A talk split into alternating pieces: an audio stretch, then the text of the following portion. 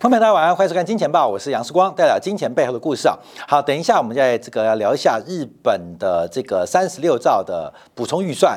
呃，对于日本还有对于全球经济的一个变化影响，特别在美元指数的表现当中，我们特别做观察。另外，欧洲的天然气价格又创新高，而欧洲的电费已经涨到无法无天。对于欧洲，尤其北欧，像德国、像荷兰这种以制造业为主的这个呃经济体啊，可能的产生的冲击跟成本压力，会被长期损害欧盟的竞争力，也是我们要稍后做掌握的。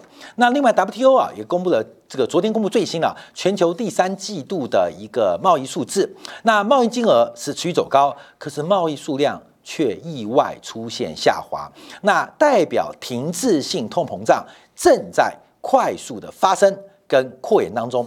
那我们今天金钱报要提到两个地方、两个国家最新的政治动荡变化。那为什么聊到智利跟土耳其？主要我们要提到的商品通胀。可能接近尾声，可是结构性或制度通胀正在开始。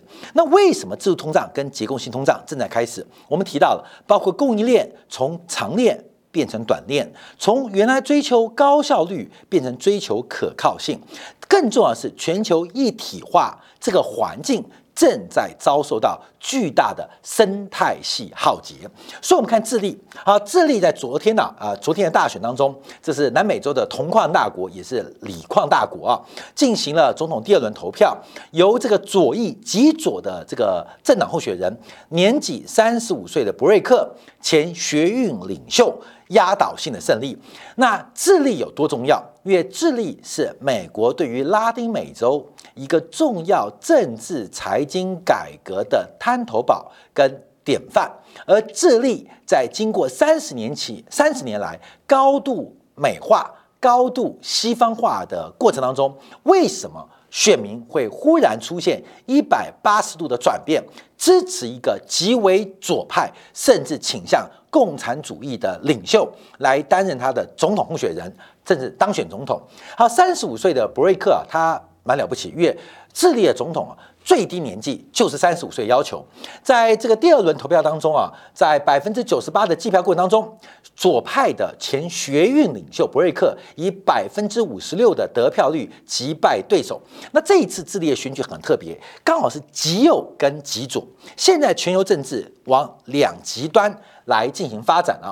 那当选总统，那博瑞克他提到，他家全世界贫富差距最大的国家。打造成福利国家，把全世界贫富差距最大的国家智利打造成福利国家。所以这一次的选举很特别，是一个极左跟极右的一个差别啊。但智利，假如我们从这个地图可以看得到，它基本上是一个全球最长的国家。北方是沙漠，南方啊，基本温度太低啊，这已经接近南极啊，所以大概只有中部是适合人居住的。可是，在一个新能源时代，北方。太阳能跟风力发电，南方的风力发电都是未来呃，目前来讲，全世界最适合制氢的一个国家。它所谓的绿氢啊，基本上是非常具有。呃，独独天得厚的这个地理优势啊，跟环境优势，所以现在包括欧盟、包括日本，都准备用数十亿美金在智利啊来进行新能源的制造啊，新能源的制造。好，这是智利目前的一个环境背景啊。那我们要观察这个博瑞克，它是一九八六年出生。他是一九八六年出生，那在二零一一年呢，他曾经领导二十万人参与学运，那说服政府啊，用对于低收入户的学生给予免学费啊。二零一三年作为独立候选人参与议会选举，当时以最高票拿到该选区的席次。二零一七年有全国第二高票，全国第二高票单选该席次的众议院议员。二零一九年爆发反政府示威，鲍瑞克。促使政府修改商业利益，商业利益这个以这个宪法为背景，偏重商业利益。所以，我们看到伯瑞克提到，他要削弱皮诺切特时代留下来的。关没有这几个话很重要，因为这基本上是一个超级反美的分子啊！他要把新自由主义的模式完全给打掉，要打造一个新的福利国家。他主要的政见。很重要，为什么？因为智利是全球铜矿基本金属的生产大国，并不是智利铜储藏的多，不单单是原因，而是智利的制造业跟物流系统，让智利的矿场、矿藏能够商业化的产出。所以，智利对于全球铜价影响，包括了银的影响是非常大的，包括锂矿影响非常大的。它第一个对大富豪跟采矿业要征税，而且要废除养老金制度。而且要把每周的工时从原来四十五小时降到四十小时。另外提到了要创造五十万个就业机会，改革退休金，支持同性恋，还有同性婚姻，还有堕胎权，还有调高燃料税来遏制软化。那这是一个非常明显，这是属于左派。进步派的论点啊，这跟美国的左派进步派的论证是非常接近，跟政见是非常接近的，所以他这次当选很重要，因为除了他当选之外啊，在众议院当中。布瑞克所代表的左派席次取得过派席次七十九席，相对右派是七十五席，中间无党籍一席，所以布瑞克在地方议会、在众议院当中，他取有先为优势的席次。在上议院参议院当中，左派二三席，那右派二十五席，那无党籍两席，所以在参议院当中，他刚刚好接近一半。所以布瑞克会被启动修宪的动作，而修什么宪？关没有？其智力关我们什么事？那么远，可能我们关心铜价嘛？只关心银价嘛，那智利关心锂价嘛，锂矿嘛，锂电池的锂啊，基本上只关心这个，那不会关心我们什么事情。我们反而不是要提讨论原物料行情哦，这个原物料影响是长期的。那主要就是他的主张就是要这个面对这个制宪大会，在二零二二年要公投，也要搞公投，要废除皮诺切特。那个时代所推行的新自由主义，在一九七三年啊，一九七三年啊，这个皮尤切勒在美国的这个支持之下，推翻了一九七年啊，其实智利当时啊是选举的，选出阿叶德，阿叶德是拉丁美洲第一个民选的社会主义的总统。那美国在那个年代基本上忍受不了，就把阿叶德给暗杀掉了。谁暗杀掉的？皮诺切特啊，皮诺切特，皮诺切特用暗杀的方式取得政权，而且形成了一个独裁的机制，独裁机制。所以七年代啊，不管我们看到这个韩国啊，像台湾地区啊，我们看到都是独裁式民主或独裁式自由经济啊，这是非常特别的。尤其我们看到，在一个一个经济体从发展中国家要进入后发展国家，甚至要进入新兴工业化国家，独裁是必要的。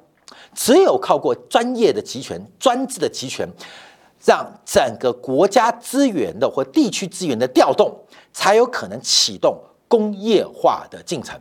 所以，独裁是必要的。哦外面独裁必要的，以韩国为例，以台湾地区为例，以智利为例，任何要工业化的经济体或国家，都必须透过独裁的方式，才能够调动资源，完成。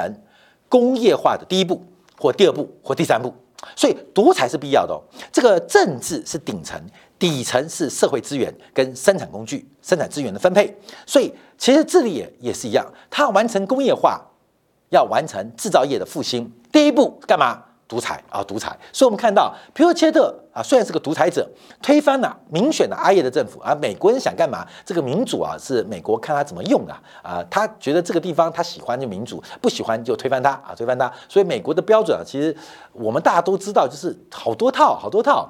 好，那皮诺切特上台之后啊，就开始进行大量的社会改革，因为当时智利通膨胀很严重，所以皮诺切特就重用一批在美国。留学的智利学生，这叫做芝加哥男孩。为什么？因为这十人当中啊，其中有八个是芝加哥大学毕业的。好，台湾一个很有名的哦，台湾一个很有名的政治人物哦，连战啊，芝加芝加哥大学还政治系教授。可是连战很特别哦，这个连战特别，因为芝加哥大学是非常讲求自由市场经济的。连战在台湾担任行政院长、行政最高部门长官的时候，他推行什么？推行全民健保。全民全全民健保，所以我就觉得连战这个教授一定是假的。你不要说蔡英文是假博士，连战也很怪。你在芝加哥大学读书任教，结果到台湾搞极左派的全民健保，你懂意思吗？就是连战上课教的跟他做的。是打脸的，是打脸的。这个呃，有机会我们再做说明。所以不仅那个博士是假的，我跟你讲，很多教授搞不也是假的。为什么？因为你怎么是一个自由自由主义的一个这个呃温室，竟然做出极为左派的全民健保啊！这以后再补充啊。所以当时啊，皮尤切特他们的这个呃幕僚团队、经济团队，他们叫芝加哥男孩。那当时就强调的是自由经济，包括了追求国际的自由贸易，而且低税负，希望市场自由竞争，而且砍掉了包括了工会任何的就业啊、最低工资等等的要求啊。所以当时致力成为一个拉丁美洲、美国。新自由主义一个非常重要的实验地。好，这个新自由主义我们就必须提到华盛顿共识啊，华盛顿共识，华盛顿共识啊，这个名词啊，影响了上个世纪末，甚至到本世纪都开始了华盛顿共识。而华盛顿共识基本上第一个实验场就在智利，所以一九七三年九月十一号，智利这个在皮诺切特将军在美国自强推翻之后，开始实施了以芝加哥大学。芝加哥学派为主的新自由主义经济改革，所以这个华盛顿公司第一个能不能在全球进行推广啊？这个华盛顿公司第一个选择地方就是拉丁美洲的智利。而且美国打最硬的仗哦，为什么？因为拉丁美洲啊，这个第一个民选的左派、民选的左派这个总统就是阿耶德嘛，所以直接把他干掉，直接把他干掉。好，我们看到，因为华盛顿有三大机构，包括我们看美国政府、IMF，还有包括了世界银行，用国际资金的国际组织的资金调动，来向第三世界给予大力的补贴。那补贴的条件什么？就包括了减少政府干预，促进私有化、市场化跟自由化。所以芝加哥学派。有所谓的华盛顿共识，最长的手段叫什么？叫做休克疗法。哎，观众你可以买到这本书，这本书很厚哦，叫做休克疗法，书名就叫休克疗法，也就是透过经济的短暂休克，让资源重新分配，然后进一步的让私有化、市场化、自由化能够予以推行。在呃九零年代，面对苏联的发展，也是用休克疗法，芝加哥学派。用休克疗法让整个苏联的经济整个出现一个翻转，像包括一九九七年对于泰国、对于马来西亚、对于韩国，IMF 透过资金援助的棒子跟萝卜，要求韩国、泰国、马来西亚用休克疗法来整治它发展之中留下的巨大的泡沫跟一些官商勾结的一些负担。所以华盛顿共识，它其中对于经济发展就是加哥学派的新自由主义，那主张的就是自由化、私有化跟这个市场化啊，这三大就华盛顿共识。所以特别提到，包括加强财政纪律、压减财政赤字，把政府的开支往投资门，不是消费门进行转移，进行税制改革啊，扩大税基、利率市场化，而且特别是竞争力的汇率制度。看到没有？现在美国到处还在卖华盛顿共识。可是美国 可以自己讲啊，美国早就自己抛弃了华盛顿共识啊！美国自己最很妙，就是华盛顿共识啊，华盛顿自己都不用了啊，华盛顿自己都不用了，可是还在外面卖，还在外面卖，到处卖啊，到处卖，就说你一定要这样做，你要这样做。可是自己啊，美国梦面临问题的时候，基本上他也抛弃了。对于外部来讲，包括放松对外资的限制，包括。开放市场、贸易自由化，看没有？现在全部都没有，所以包括私人产权，还有放松政府管制，还有过企业私有化，基本上就是华盛顿公司的一个价值。在一九七三年，从智利在新兴国家，在美国的后院拉丁美洲开始实验，后面紧接着就是柴契尔夫人呐，还有包括了这个雷根他们做的供给侧改革，其主轴就是如此。其实有没有错？其实没有错，因为我们相信市场。叫相信价格，一个市场创立就是要最优化价格的出现，就是一个市场好不好，就看那个价格对不对，这个价格能不能让供给跟需求者当中得到效用跟福利的最大化，就是最好的价格。所以，一个政府最重要是创立一个好的市场，产生一个均衡价格出现，而这个价格没有经过任何的补贴，没有任何成本的扭曲，让这个价格浮现。可市场我们现在。知道市场为什么？我看我刚等下提到狼来了，狼来了。这个等一下今天也提到，就是到底市场场每天一下涨一下跌，到底这个市场怎么了？这个市场还健康吗？还自由化吗？还能有效的创造出一个让供给需求双方，让生产者跟消费者能够共同满意的均衡价格吗？其实这是市场化的一个初衷，可是最后。都遭到了一个扭曲。那这个故事就从一九七三年开始，从智利讲起。所以华盛顿共识的破产，华盛顿共识的破产，从这次智利的选举就非常非常重要。从什么地方开始，会不会从什么地方结束？所以今天为什么今天把我们来讲智利的改选？我再强调，其实智利离我们非常远，它在整个太平洋的另外一边。我们对智利的认识就是铜，就是银，就是一个很长的国家。那到底有沙漠？有冰川还是有平原，我们都搞不清楚。知道它非常非常远。那智利外海可能还有不少的鱿鱼啊，基本上我们可能吃到智利，还有智利的樱桃，其实离我们非常非常遥远。可是它对于我们当代的变化是一个里程碑，就是所谓的华盛顿价值、华盛顿共识、新自由主义是否终结的里程碑。它是起点。它会不会是终点？因为为什么这一次啊，整个智利的左派会大胜？主要原因是整个包括了经济成长发展也好，包括物价膨胀也好，智利是二零二一年以来，二零二零年以来全球新兴工业化国家 GDP 成长率最高的，智利是最高的哦，不是最低的哦，智利是最高的。可是为什么人民普遍的不满？要推翻右派政府而支持左派的政府，原因在哪边？原因是就算 GDP 成长率再高，成长率再好，所有社会发展的福祉都到了少数资本家的手上，人民的不满就用投票来进行全面性的反扑。所以今天我们看到智利的变化跟智利的变局，我们要特别留意，这代表一个新时代的开端。我们有幸运到这个开端，从二零一八年。川普对于全球贸易壁垒的开始，到二零二零年的新冠疫情，可能会很长一段时间改变全球的供应链跟消费生活习惯。这是一个时代的变迁，时代的变化。当整个工业的文明来到了极致之后，在大数据、在人工智能、在万物联网的情之下，我们所有人基本上都不再能跟上市场上。财富累积，唯独剩下股市跟房市的膨胀。假如你买点房，你不能买点股，基本上这个世界的成长，这个世界的光明，这世界良好的一面，完全跟你无关，完全跟你无关。所以，智利这一次政局的爆发，我们当做一个时代改变。从一九七三年到二零二一年，这长达将近四十年的改革。世界的趋势可能正在做变化，这是我们今天分享智利的一个呃变局啊。当然，我们需要观察月铜价的影响会多大。那智利的冲击跟这些影响，事实上对于智利啊，对于铜价短期冲击不大，因为目前是美元嘛，美元最近在做拉回嘛，所以似乎对于整个铜价啊、锂价影响不大。可是博瑞克等他正式当选，明年三月份就就任之后，不管是他们的修宪。公投，还有包括对于矿气的税收，还有矿权的特许费用，基本上会有什么样的影响？这是明年第二季一个巨大的变数。观众朋友可以留下来，我们可以记下来，因为铜价在明年第一季到第二季智利的变数，还有秘鲁政局的变数，都会从供给端出现改变。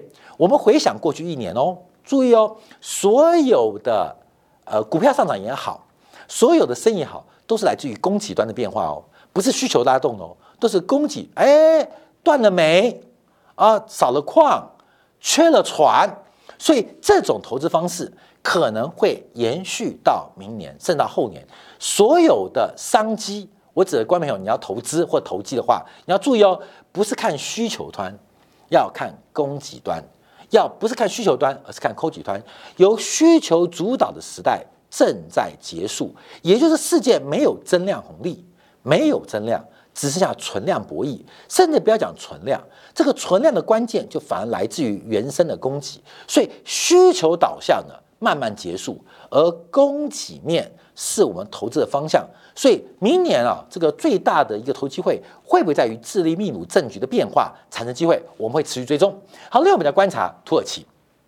刚刚讲啊。二零二零年来以来，这个新国家 GDP 成长率最关，两位数字，第一名智利，第二名就土耳其，和第二名就土耳其。可土耳其最近大家知道嘛，这个汇率崩盘嘛，埃尔多安这个呃令我们的金融的尝试跟经验，在汇率贬值的情况之下，还不断的降息，不断降息。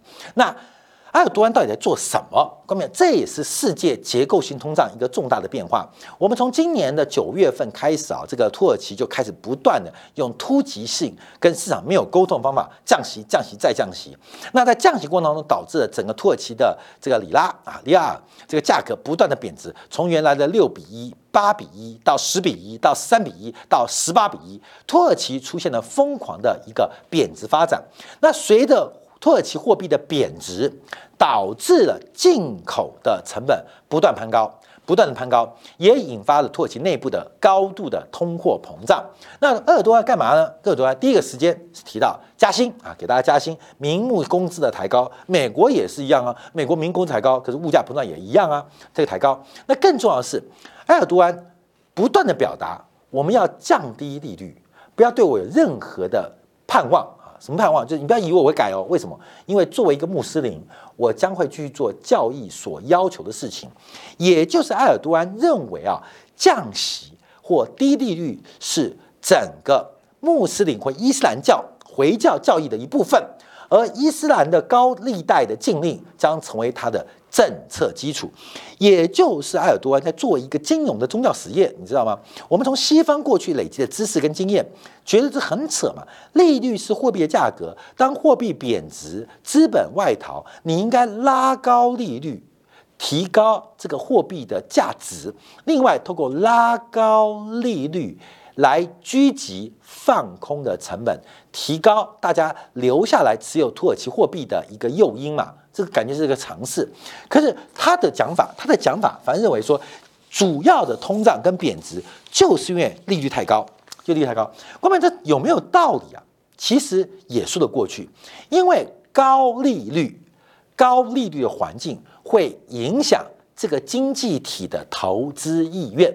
会，你要利率假如十趴、二十 percent、二十五 percent，代表你的资产的报酬率要远远超过。你这个变化，后面有来来来，他讲逻辑，我们可以讲不对跟对地方就讲了。我不讲了资产，没讲资产负债表吗？假如一个国家的利率是百分之十五，就当做全企业的资金水平嘛，资金成本水平，那是不是资产报酬率要高过百分之十五？要高过百分之十五才有利润嘛？那怎么可能一个正常那么大型将近一亿人的经济体，遍地都有超过两位数的资产报酬率吗？这不合理嘛？不合理会发生什么事情？就不会投资，会压抑投资，甚至不投资，所以导致土耳其的供给跟制造能力长期在投资不足的情况下下滑。所以埃尔多安，我试图帮他解释的话，就是利率太高，导致能够高于资金成本的呃 program 太少，所以投资太少，长期土耳其的供给就不足，而供给不足才是导致。物价走高的原因，这讲起来是不是有点道理呀？有嘛？懂经济学知道他的讲法好像有点点有道理，好像有那么点道理。那真是个道理吗？那我们继续往下看下去。因为埃尔多安啊，他呛记者说：“我有看过经济学，我懂，我懂。”但他引出一个尚方宝剑，就是这个伊斯兰的这个《可兰经》里面的内容啊。为什么？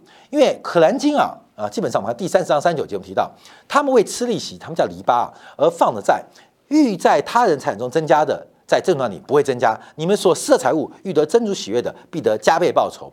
而且在可兰经当中提到，禁止穆斯林收取。翻倍利息就所谓的高利贷，好，各位要想那个年代哦，那个年代哦，可兰经那个年代，因为现在我们觉得利率很低啊，一点二 percent，二点八 percent，好低啊。在那个年代资本稀缺的时候，包括中国在呃一千年前、两千年，其实资本是稀缺的哦，所以资本的利率大概是二十 percent、三十 percent，甚至五十 percent 是稀松平常的，因为资本很稀缺，所以在古兰经呢，可兰经啊。它会写出翻倍的利息，就怎么可能？在那个年代，在那个环境是非常可请了你的。若不发起利息，他必定在死后永居于火狱当中，吃利息比自己与母亲乱伦更糟糕。好，各位，这就是他的信仰，这是他的指向。所以我们看到其实埃尔多安在进行一个金融宗教的实业跟改革，那会不会成功呢？我们先看一下土耳其里拉，因为他起出了一个霹雳手段，哎，这个霹雳手段很特别，我们来看这边哦，后面他几个，第一个提出了这个无本金的远期的这个外呃呃远期外汇的交割工具 NDF 啊，来帮助出口商，他解除解决很现实的问题哦，看到没有？其实埃尔多安还真的懂点经济哦。第一个汇率波动很大，所以第一个先提出政府提供这个衍生 NDF 啊。其实很多国家都有啊，来帮助出口商缓和汇率波动。第二个，对于投资政府的国债，你买政府国债本来要缴税嘛，现在降到零。第三个，私人部门的劳动者的提可选的养老金这个比例从二十五 percent 提高三十 percent。所以第一个，他提出一个汇率平抑的避险工具；第二个，支持用降税的方式来支持大家购买土耳其的国债。